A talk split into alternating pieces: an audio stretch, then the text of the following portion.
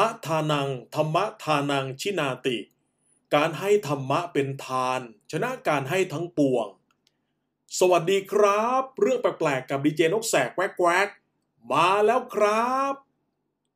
หากชอบอย่าลืมกดไลค์หากใช่อย่าลืมกดแชร์ แต่ที่แน่ๆ อย่าลืมกด Subscribe แล้วก็กดติดตามนะครับ และเพื่อไม่ให้พลาดวิดีโอของผม อย่าลืมกดกระดิ่งนะ ตอนนี้ขอเสนอเรื่อง สามเหลี่ยมเบอร์มิวดาท่านผู้ชมและท่านผู้ฟังครับ ในตอนนี้เรามาคุยกันถึงเรื่องสามเหลี่ยมเบอร์มิวดากันบ้าง สามเหลี่ยมเบอร์มิวดานี่นะครับ หรืออีกชื่อหนึ่งเขาเรียกกันว่าสามเหลี่ยมปีศาจนั่นเอง เป็นอาณาเขตที่ลึกลับแล้วก็โด่งดังเรื่องของมนุษย์ต่างดาว ที่ในปัจจุบันนี้ยังไม่สามารถหาคำตอบได้ว่า เหตุใดทุกสิ่งที่ผ่านไปในบริเวณนั้นจึงได้หายสาบสูญไป เสมือนไม่ได้มีตัวตนอยู่บนโลกใบนี้ ไม่ว่าจะเป็นด้วยสาเหตุใดก็ตามนะครับ เรามาลองทำความรู้จักกับสถานที่แห่งนี้กันก่อนครับ สามเหลี่ยมเมอร์มิวดานั้นเป็นอาณาเขตที่สมมุติขึ้นมา อยู่ในมหาสมุทรแอตแลนติก ถ้ามีการลากเส้นจากจุด 3 จุดเชื่อมต่อกัน ตั้งแต่จุดแรกที่มหาสมุทรแอตแลนติกภาคตะวันตก ไปจนถึงตอนใต้ของรัฐฟลอริดาแล้วก็เปอร์โตริโก เชื่อมต่อกันเป็นรูปสามเหลี่ยม จะมีเนื้อที่ประมาณ 1.2 ล้านตารางกิโลเมตรเลยทีเดียวนะครับ มาพูดถึงเรือเดินทะเลที่หายสาบสูญไปในสามเหลี่ยมเบอร์มิวดานั้น ส่วนมากจะเกิดขึ้นในบริเวณที่เรียกว่า ทะเลซากัสโซ และก็สาเหตุที่ท้องมหาสมุทรแห่งนี้มีนามว่าทะเลซากัสโซนั้น ก็เพราะว่าอาณาเขตบริเวณแห่งนี้ อุดมไปด้วยสาหร่ายชนิดหนึ่งนะครับ ซึ่งมีชื่อว่าสาหร่ายซากัสซัมนั่นเองครับ โดยสาหร่ายชนิดนี้เป็นอุปสรรคต่อการเดินเรือเป็นอย่างยิ่งครับ เหตุการณ์ประหลาดลึกลับทางทะเลต่างๆ ที่เกิดขึ้นตั้งแต่โบราณกาลมักจะมีต้นตอมาจากทะเลซากัสโซเสียเป็นส่วนมาก ชาวฟินิเชียนโบราณที่เคยใช้เรือในการเดินทางผ่านท้องทะเลมหาภัยแห่งนี้ ตั้งแต่หลายพันปีก่อน ได้มีการบันทึกปรากฏการณ์ประหลาดต่างๆ ไว้เป็นจำนวนมาก ท้องทะเลซากัสโซมีอาณาเขตบริเวณที่กว้างใหญ่ อยู่ทางตะวันตกเฉียงเหนือของมหาสมุทรแอตแลนติก บริเวณแห่งนี้เต็มไปด้วยสาหร่ายทะเลลอยฟ่องเต็มไปหมด เมื่อตอนที่โคลัมบัสแล่นเรือผ่านท้องทะเลแห่งนี้เป็นครั้งแรกนี่กลาสีเรือตื่นเต้นแล้วก็ดีใจที่คิดว่า เรือคงจะแล่นเข้าใกล้ฝั่งแห่งใดแห่งหนึ่งเข้าไปแล้ว แต่แม้จะแล่นเรือต่อไปอีกนาน อาณาเขตของสาหร่ายแห่งนี้ก็หาหมดลงไปไม่ อีกอย่างหนึ่งที่เป็นสัญลักษณ์ประจำของทะเลซากัสโซก็คือ ภูเขาทะเล โดยภูเขาทะเลก็คือภูเขาที่อยู่ใต้พื้นน้ำแต่ว่ามียอดปลายนี่แบนราบโผล่ขึ้นมาเหนือพื้นน้ำเล็กน้อย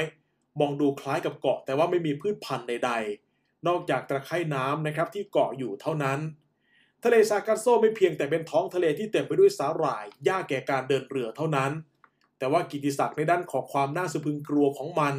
ได้ถูกกล่าวขานอยู่เสมอ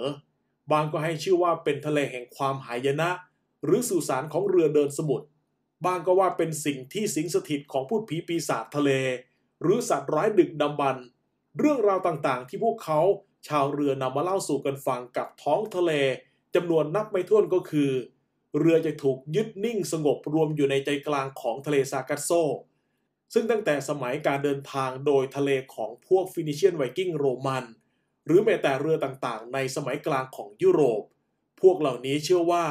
เรือเหล่านี้ลอยกองรวมกันพร้อมด้วยสมบัติมหาศาลที่บรรทุกอยู่ เหตุที่ไม่จมก็เพราะว่าสาหร่ายจำนวนมากหนาแน่นรองรับอยู่ด้านล่างนั่นเองมนุษย์ผู้พบท้องทะเลแห่งนี้เป็นพวกแรกเข้าใจว่า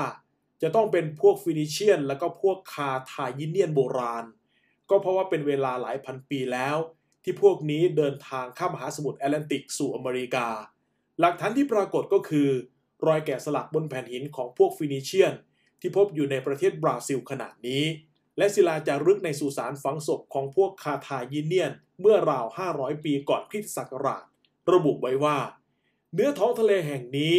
มีแต่ความอ้างว้างเงียบเหงา คล้ายกับสุสานใหญ่ที่มองจรดขอบฟ้าไปทุกด้าน ไม่มีแรงลมพอที่จะพัดเรือให้แล่นไปได้ ใต้พื้นน้ำเต็มไปด้วยสาหร่ายอย่างหนาทึบ ซึ่งยึดเรือทั้งหลายให้หยุดนิ่ง อย่างกับกำลังมหาศาลขบวนปลาหมึกยักษ์ท้องทะเลบางแห่งก็ตื้นเขิน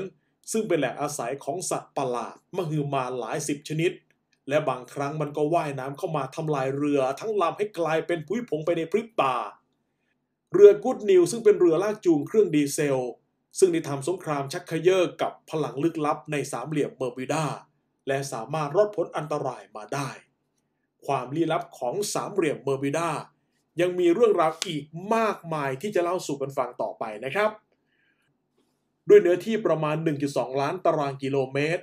ภายในบริเวณนี้เองที่มีการสูญหายแบบผิดปกติเกิดขึ้นทั้งท่าอากาศยานและก็เรือเดินสมุทรส่วนมากเกิดขึ้นในบริเวณแนวชายฝั่งด้านใต้ โดยรอบของหมู่เกาะบาฮามาสและก็ช่องแคบฟลอริดา พื้นที่ดังกล่าวนั้นเป็นหนึ่งในเส้นทางเดินเรือพาณิชย์ที่หนาแน่นที่สุดในโลก โดยมีเรือผ่านพื้นที่แห่งนี้เป็นประจำทุกวัน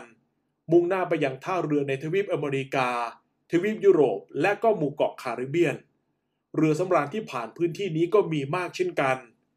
เรือเที่ยวเองก็มักจะมุ่งหน้าไป แล้วก็กลับระหว่างฟลอริดากับแคริบเบียนอยู่เป็นปกติ นอกจากนี้ ยังเป็นพื้นที่ซึ่งมีการจราจรทางอากาศหนาแน่น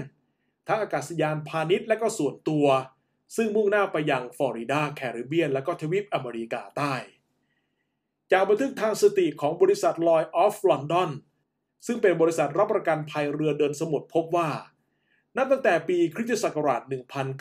1963 ถึง 1973 มีเรือในประกันของบริษัทจำนวน 60 ลำ รวมผู้โดยสาร 900 คนได้สูญหายไปในบริเวณน่านน้ำเบอร์มิวดา โดยเฉพาะอย่างยิ่งในปีคริสตศักราช 1967 มีเรือทะเล เรือพาณิชย์ขนาดใหญ่ได้หายไปอย่างลึกลับเป็นจำนวน 15 ลำ ทั้ง 15 ลำไม่มีการส่งสัญญาณ SOS หรือว่าส่งวิทยุขอความช่วยเหลือใดๆทั้งสิ้น สิ่งที่น่าแปลกใจก็คือ เรือทั้ง 15 ลำนั้นเป็นเรือขนาดใหญ่ มีอุปกรณ์เครื่องมืออิเล็กทรอนิกส์ช่วยในการเดินเรือแบบทันสมัย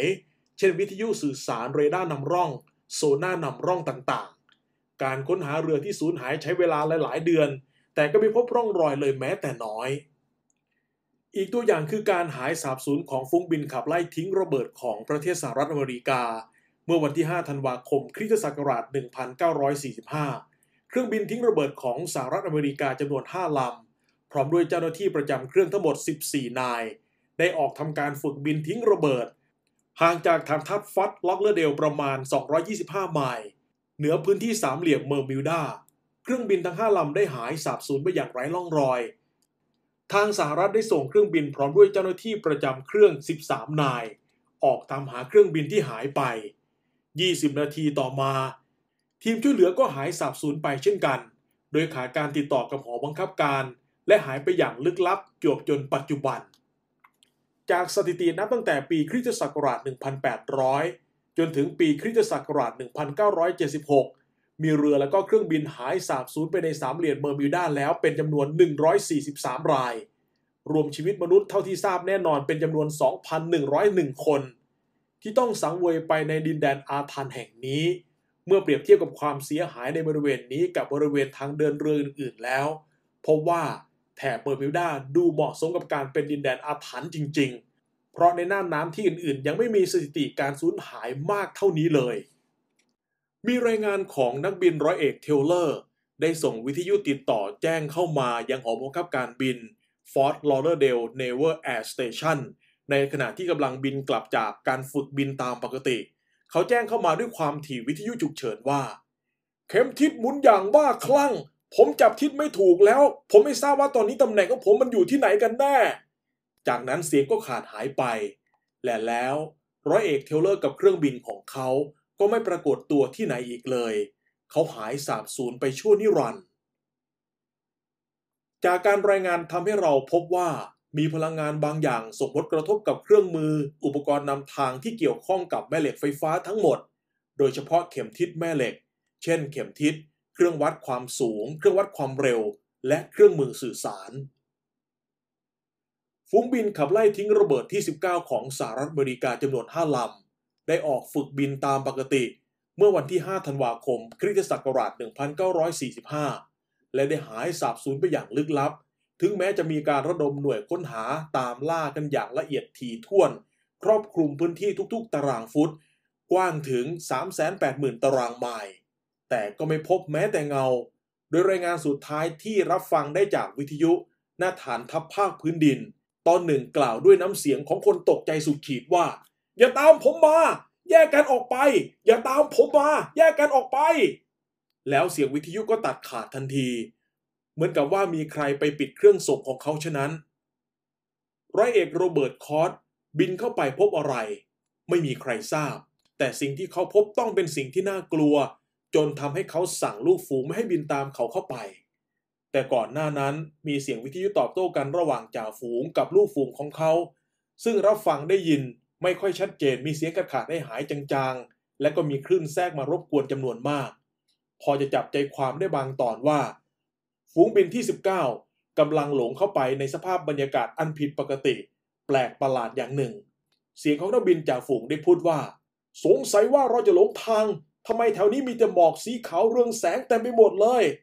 เฮ้ hey, พื้นน้ำทะเลเป็นสีขาวไปหมด มองไม่เห็นท้องฟ้ามันขาวโพลนไปหมดเลย นี่เราอยู่ที่ไหนกัน เข็มทิศของผมมันหมุนติ้วไปหมดแล้ว แล้วทุกอย่างก็เงียบหายไป ฝูงบินที่ 19 หายสาบสูญไปจากโลกของเราชั่วนิรันดร์อีกตัวอย่างของปรากฏการณ์เหนือธรรมชาติ ได้แก่การรายงานหายตัวลึกลับของเครื่องบิน 727 ได้หายวับไปจากจอเรดาร์ของสนามบินไมอามี ขณะที่เครื่อง 727 ลำนั้นกำลังร่อนลงสู่สนามบินของสายการบิน National Airlines ผ่านเข้าสู่หมู่เมฆก้อนขาวเล็กๆ จู่ๆก็หายวับไปจากจอเรดาร์พนักงานหอบังคับการบินต่างก็วิ่งวุ่นกัน กดปุ่มสัญญาณเตรียมลงฉุกเฉิน บางคนก็หากล้องส่องทางไกล เผ่นออกไปนอกหอบังคับการ เพื่อมองหาแต่ไม่มีใครเห็นอะไร นอกจากก้อนเมฆก้อนนั้น ภาพปรากฏใหม่บนจอเรดาร์ แล้ว 727 ก็บินลงสนามทางปกติ เหมือนไม่มีอะไรเกิดขึ้น ทั้งนักบินและผู้โดยสารเครื่องบิน 727 ต่างก็งงไปตามๆกัน เมื่อเห็นว่ามีรถดับเพลิง รถพยาบาลรถกู้ภัยของสนามบินต่างก็วิ่งตามมาห้อมล้อมกันเต็มไปหมด เครื่องบินได้หายไปในกลุ่มเมฆนานถึง 10 นาที โดยที่ 10 นาทีนั้นไม่มีใครรู้เลยว่า เครื่องบินได้หายไปไหน และหายไปได้อย่างไรจากการพูดคุยกับผู้โดยสารและนักบินยิ่งทำให้เกิดข้อสงสัยเพิ่มมากขึ้น นักบินได้กล่าวว่า มันแปลกอยู่หน่อยที่ก้อนเมฆก้อนนั้น มันมีความสว่างผิดปกติธรรมดา คล้ายกับว่ามันมีแสงเรืองอยู่ในตัว แต่ผมก็ไม่คิดว่ามันจะมีปัญหาอะไรเลยนะครับ และผมไม่เข้าใจว่าเวลามันหายไปตอนไหน เจ้าหน้าที่หอบังคับการเขาว่าผมบินหายเข้าไปในก้อนเมฆนานถึง 10 นาที แต่มันก็เป็นไปไม่ได้แน่ๆเพราะก้อนเมฆก้อนเล็กนิดเดียว ผมบินทะลุเมฆลงมาในเวลาไม่ถึง 3 วินาที ก็ออกมาเป็นทางวิ่งลงแล้วนี่ครับ เรื่องนี้ก็ยังคงเป็นปริศนา และไม่มีใครสามารถหาคำตอบที่เกิดขึ้นได้ ยังมีเรื่องลี้ลับของสามเหลี่ยมเบอร์มิวดามาเล่าสู่กันฟังต่อนะครับ เมื่อปีคริสตศักราช 1954 ในทะเลแคริบเบียน โรแกนและก็นอตันได้แข่งขันการขับเคลื่อนบอลลูนผ่านมหาสมุทรในวันแข่งขันนั้นเป็นวันที่มีอากาศที่ดีมาก ท้องฟ้าเปิด แต่แล้วบอลลูนของพวกเขาก็หายไปต่อหน้าผู้ชมจำนวนมาก เจ้าบอลลูนที่หายไปหลายสิบปีนี้ ถูกพบอีกทีในปีคริสตศักราช 1990 ที่เขตน่านน้ำทะเลคิวบา รัฐบาลคิวบาเคร่งเครียดกับเรื่องที่เกิดขึ้นมาก เพราะเข้าใจผิดคิดว่าเป็นเครื่องบินลับของทหารอเมริกา ที่จะเข้ามาโจมตีพวกเขาเอจิลอนออฟเมเจอร์นักบินชาวคิวบาได้กล่าวว่า บนท้องฟ้าที่กว้างใหญ่ก่อนหน้านี้หนึ่งนาที ไม่มีอะไรอยู่บนนั้นเลยครับ แต่หลังจากนั้นหนึ่งนาที อยู่ๆบอลลูนก็โผล่เข้ามาครับ ในตอนนั้นกองทัพคิวบาได้ตรวจเจอบอลลูนลำนี้ด้วยเรดาร์จึงนึกว่าเป็นเครื่องบินลับของทหารอเมริกา แล้วก็เตรียมสั่งการเครื่องบินรบให้ออกไปยิงต่อสู้ท้ายที่สุดบอลลูนลำนี้ ถูกเครื่องบินของคิวบาโจมตีจนตกลงในมหาสมุทรโรแกนและนอตัน ถูกเรือกู้ชีพช่วยขึ้นมาได้ และถูกส่งตัวไปสอบปากคำที่ฐานทัพลับของทหารคิวบา โรแกนและนอร์ตันเล่าว่า พวกเขากำลังแข่งขันการขับบอลลูนจากฮาวาน่าไปสู่โปรโตริโก ไม่รู้ว่าเวลาได้ผ่านไปนานถึง 36 ปีแล้ว รู้สึกแค่ว่ามันเจ็บแสบเบาๆตามตัว เหมือนมีกระแสไฟฟ้าวิ่งอยู่ทั่วร่างกาย พอกระพริบตาทุกอย่างก็กลายเป็นสีเทาทั้งท้องฟ้าและมหาสมุทร แล้วพวกเขาก็เห็นเครื่องบินรบของคิวบา ปรากฏอยู่ต่อหน้า นักสืบสวนสอบสวนชาวชิคาโก คาแอลกอร์ได้มีการตรวจสอบข้อเท็จจริงจากการให้ปากคำของโรแกนและนอตันว่า พวกเขาได้หายไปอย่างพิศวงท่ามกลางการแข่งขันขับบอลลูนจริง เขาสันนิษฐานว่าบอลลูนได้เดินทางผ่านมิติเวลา เขากล่าวว่าสำหรับพวกเขามันเป็นเวลาเพียงแวบเดียว แต่เวลาบนโลกนี้ได้ผ่านไปนานถึง 36 ปีแล้ว อาจจะพูดได้ว่าบนโลกของเรา มีอีกหนึ่งมิติเวลาที่ช้ากว่าปกติ นักวิทยาศาสตร์ต่างก็พาการพูดถึงเหตุการณ์ประหลาด และบุคคลที่หายตัวไปในสามเหลี่ยมเมอร์มิด้าในช่วงนั้น แม้ว่านักสอบสวนจะบอกพวกเขาซ้ำๆว่า เวลาได้ผ่านไปนานกี่ปีแล้ว จนพวกเขารับได้กับความจริง แต่การที่สอบสวนว่าเรื่องราวในวันนั้นเกิดอะไรขึ้นบ้าง พวกเขาก็ตอบไม่ถูก เพราะว่าสำหรับพวกเขาแล้ว พวกเขายังไม่ได้ทำอะไรเลย ก็โผล่มาที่นี่แล้ว บุคคลที่หายสาบสูญไปไม่สามารถรับรู้ได้ว่า เวลามันผ่านไปนานเท่าไหร่แล้ว เหมือนอยู่ดีๆ ก็โผล่มาในอีกช่วงเวลาหนึ่ง เป็นเรื่องที่ไม่น่าเชื่อจริง ๆ ครับ จากหลายๆเหตุการณ์ลี้ลับที่เกิดขึ้นที่สามเหลี่ยมเมอร์บิลดานั้น นักวิทยาศาสตร์ และก็นักสมุทรวิทยาและผู้เชี่ยวชาญด้านต่างๆ ต่างก็พยายามหาคำตอบว่า เกิดอะไรขึ้นที่นั่น ส่วนมากทำได้เพียงแค่ตั้งข้อสันนิษฐานเกี่ยวกับความน่าจะเป็นของเหตุการณ์ดังกล่าว โดยแบ่งได้หลายทฤษฎี ขออนุญาตยกตัวอย่างมาเฉพาะทฤษฎีที่มีชื่อเสียงเท่านั้นนะครับ ทฤษฎีที่ 1 การแปรผันของสนามแม่เหล็กโลก เป็นไปได้ว่าบริเวณสามเหลี่ยมเบอร์มิวดาเป็นบริเวณที่สนามแม่เหล็กมีความเข้มข้นสูงทำให้เกิดการผิดพลาดในการทำงานของเครื่องวัดระดับ และก็เข็มทิศประจำเครื่อง เครื่องบินจึงดิ่งลงสู่มหาสมุทร ถูกกลืนหายไปอย่างรวดเร็ว ทฤษฎีที่ 2 ประตูมิติ เป็นไปได้ว่าบริเวณสามเหลี่ยมเบอร์วิดาตั้งอยู่ในจุดสมดุลของสนามแม่เหล็กไฟฟ้า กับพลังงานของสนามแรงโน้มถ่วง ซึ่งทำให้เกิดช่องว่างที่เชื่อมต่อกับอีกมิติหนึ่งในห้วงอวกาศ เมื่อวัตถุหลุดผ่านเข้าไปอีกมิติแล้ว จะไม่สามารถกลับมาได้อีก ทฤษฎีที่ 3 เทคโนโลยีชั้นสูง เป็นไปได้ว่า อาจจะมีมนุษย์ต่างดาวหรือว่ามนุษย์ที่อาศัยอยู่ใต้มหาสมุทรบริเวณนั้น ต้องการขโมยเรือหรือว่าเครื่องบิน และสิ่งที่มีชีวิตลงไปใต้มหาสมุทรเพื่อศึกษาหรือว่าทดลองอะไรบางอย่าง ข้อสันนิษฐานนี้ก็สอดคล้องกับรายงานที่ว่า มีผู้พบเห็นจานบินลึกลับ ร่อนไปร่อนมา เนื้อสามเหลี่ยมเมอร์มิวด้าอยู่หลายครั้ง และก็ยังมีคนที่เคยเห็นว่าอยู่ใต้ท้องทะเล มีเรือดำน้ำหรือว่าจานบิน กำลังเดินทางอย่างรวดเร็ว เหนือกว่าที่เทคโนโลยีของมนุษย์จะทำได้ และยังมีผู้คนที่ยังเคยพบเห็น ยานอวกาศขึ้นมาจากท้องทะเลในทะเลเมอร์วิลดา ทฤษฎีที่ 4 กระแสน้ำวนมหาศาล นักประดาน้ำมักจะพบเห็นปล่องน้ำเงิน อยู่ตามหุบผาใต้น้ำและแหล่งหินปะการัง ในท้องทะเลฝั่งบาฮามัส มีลักษณะเป็นอุโมงค์คล้ายกับปล่องใต้ทะเล โดยทั่วไปเป็นที่อยู่ของปลาที่ไม่ค่อยจะพบเห็นกันที่ผิวน้ำปล่องเหล่านี้เกิดจากถ้ำหินประการัง ถูกกัดกร่อนด้วยกระแสน้ำใต้ทะเลมาเป็นเวลานับหมื่นปี ปล่องจำนวนมากต่างก็มีทางแยกออกไปหลายทิศทาง มีกระแสน้ำไหลเชี่ยวทำให้น้ำบริเวณปากปล่องไหลวนเข้าไปภายในอย่างรวดเร็ว ก็ให้เกิดการหมุนเป็นกรวยเหนือพื้นน้ำในลักษณะของวังน้ำวน ซึ่งสามารถที่จะดึงดูดเรือเล็กพร้อมด้วยคนบนเรือลงสู่ก้นอย่างรวดเร็ว ทฤษฎีที่ 5ก๊าซมีเทน นักวิทยาศาสตร์จากมหาวิทยาลัยมาโนสกรุงเมลเบิร์น ประเทศออสเตรเลีย รายงานว่าพื้นที่ดังกล่าว เป็นพื้นที่ที่มีก๊าซมีเทนอยู่ใต้ท้องทะเลเป็นจำนวนมาก จนประทุขึ้นเหนือท้องทะเล ซึ่งก๊าซมีเทนนี้มีการขยายตัวเป็นวงกว้างแล้ว ไม่ว่าวัตถุใดๆเคลื่อนที่ผ่าน มันก็จะดูดกลืนทุกสิ่งทุกอย่างให้จมลงสู่ห้วงของทะเลลึกอย่างรวดเร็ว ทุกทฤษฎีก็ยังไม่อาจจะให้ความกระจ่างแก่เราได้ เนื่องจากยังไม่มีใครเดินทางไปพิสูจน์ได้ เพราะบริเวณสามเหลี่ยมเบอร์มิวดา มีอาณาบริเวณที่กว้างมาก ตั้งแต่ฟลอริดาเปอร์โตริโก และก็เกาะเบอร์มิวดา กินพื้นที่ประมาณ 4.4 แสนตารางไมล์ เพราะฉะนั้นการค้นหาเพื่อพิสูจน์ในสามเหลี่ยมเบอร์มิวดาจึงไม่ใช่เรื่องง่าย แต่ก็มีองค์กรของรัฐและเอกชนต่างก็ให้ความสนใจในการสำรวจ โดยหวังว่าจะเจอหลักฐานอะไรก็ตาม ที่จะนำไปใช้ในการไขปริศนาของดินแดนอาถรรพ์แห่งนี้ได้ครับ